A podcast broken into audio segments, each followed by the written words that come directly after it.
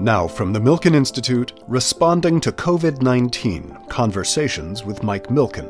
The crisis happened at a time of exponential change in technology that was already transforming the way we work, how we make decisions. And then you instantly had behavioral change at a scale that we've never seen in the past. That's Julie Sweet. She's the CEO of Accenture, a multinational professional services company with 500,000 employees worldwide. After becoming CEO in 2019, Sweet instituted historic changes to her own company's operating model, and in 2020 committed to invest billions in cloud over the next three years.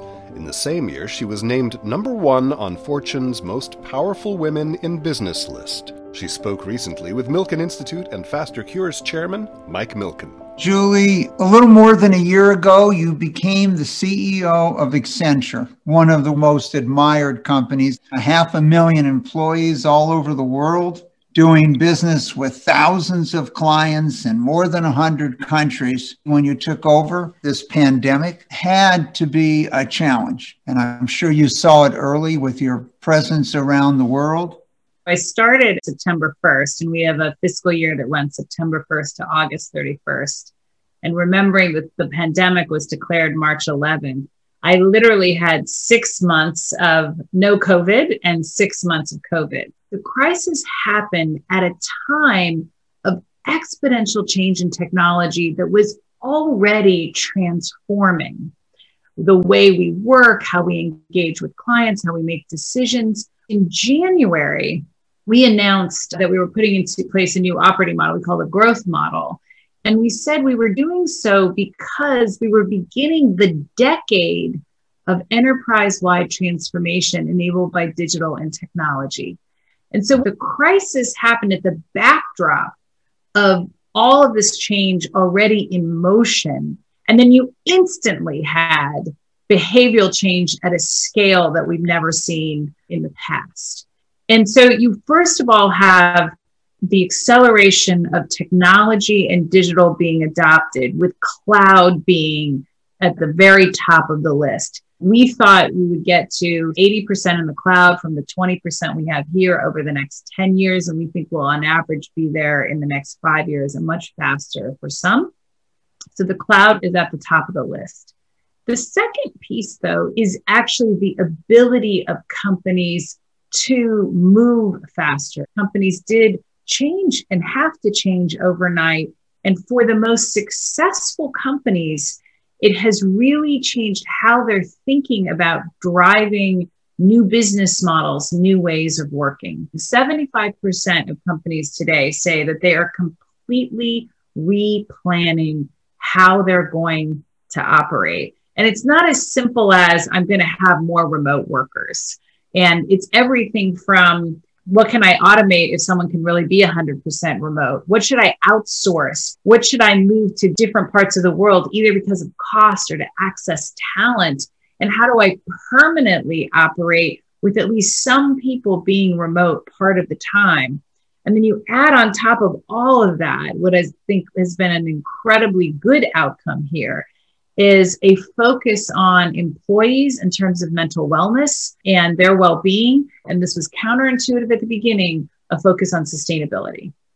You are helping most of the leading companies in the world in this change. If so many companies are dependent on you, with a half a million employees all over the world, take us inside Accenture and the changes that you were thinking about during this period of time and because of the demands of a pandemic and your customers, the ideas that you wanted to implement are strategies. Have you delayed them to when we get back to, quote, the new normal?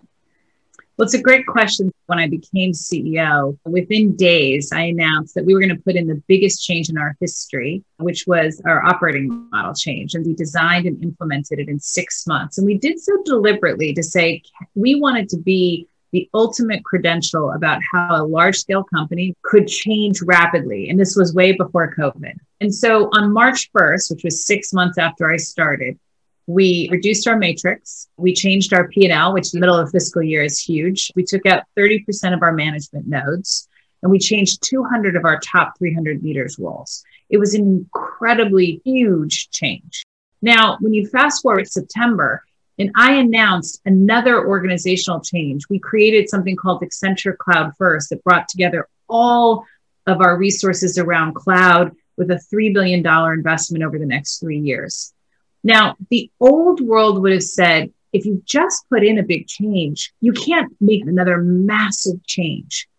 But here's the point an agile organization, which was what we were focusing on, makes itself adaptable to what's happening. And as I said before, cloud has been a huge acceleration. And so we knew that we had to change in order to capture that opportunity and serve our clients. And so when we began our fiscal year September 1st, we didn't set 12 month strategic goals. Our top five goals, two out of five were only six months to reinforce to our top leaders that we are going to move much faster. And then we set one of those strategic goals is a pilot. Again, reinforcing experimentation. And then we were transparent with our 500,000 people that our top 500 leaders are going to be evaluated in their performance around these strategic goals that include experimentation and are being reset in only six months.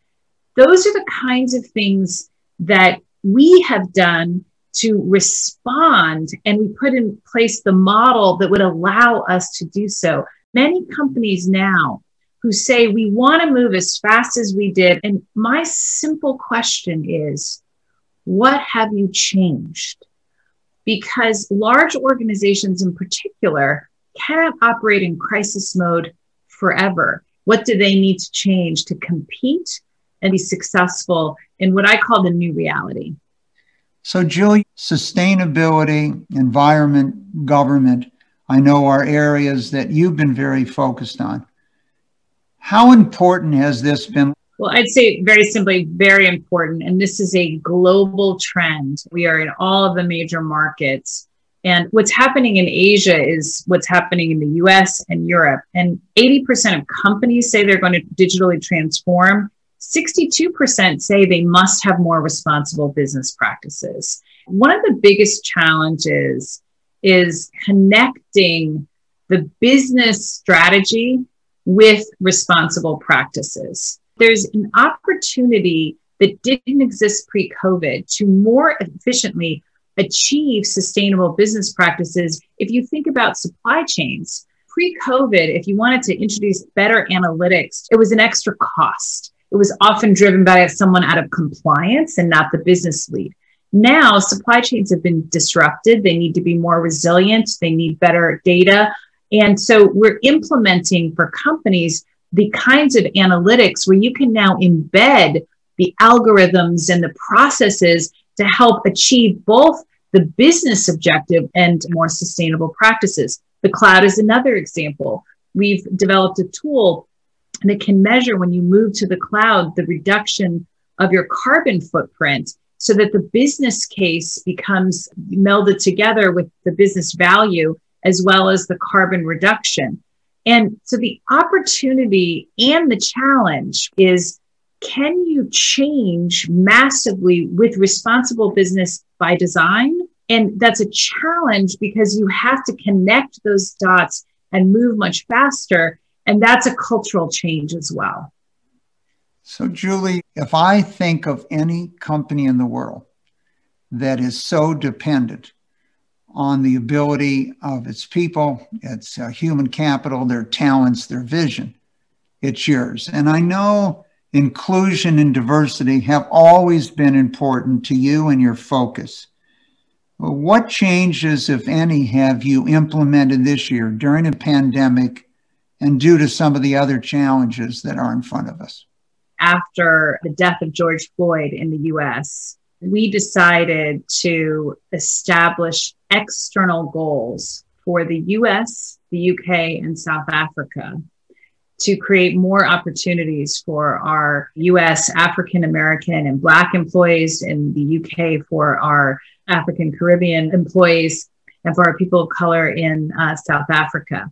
And that follows a game plan that we did with women. So back in 2013, we had 36% women and about uh, 250,000 people. We set goals to be 50 50 by 2025. We're now 500,000 people and 45% women. We've been on that journey with respect to race and ethnicity internally, setting goals, holding ourselves accountable, measuring our progress. And we've now set those goals externally. We've also implemented mandatory training around racism and how to speak up about it. We already have mandatory unconscious bias training, but we recognize that we really needed to identify racism specifically because it's different than unconscious bias. And then we're also investing more in our communities.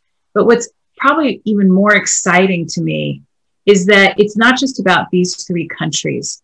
The reaction to what happened with George Floyd, my global management committee felt very strongly that this had to be a global movement. And so in all of our countries, we are now having discussions and identifying the actions tailored to the conditions in the country about how to change the game. And so this is something I'm really proud about my company and my leadership team, and that we're deeply committed, both because it's the right thing to do and we have an unwavering commitment to inclusion, diversity, and equality. But I also want to make sure that everyone understands that this is really a great business strategy we started this deeper commitment to inclusion and diversity back in 2013 when we said we needed to rotate our company from less than 20% digital cloud and security to be at least 70% by 2020, which we've achieved.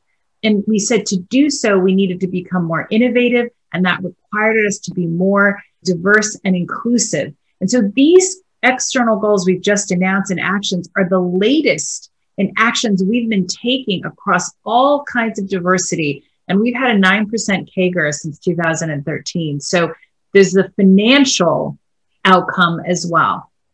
So, Julie, one last question. You have people saying, are we so far behind in our technology changes that we can never catch up? What message do you have for those that express that view? Is there a chance to catch up? All companies who approach this with humility that they don't need to build their own, they should partner, they can learn from others, can absolutely leapfrog. And that's exactly what we're seeing today. Pre COVID, we had digital leaders, companies like the largest retailer in Thailand who were investing in, uh, in digitization prior to and were able to very, very quickly adapt.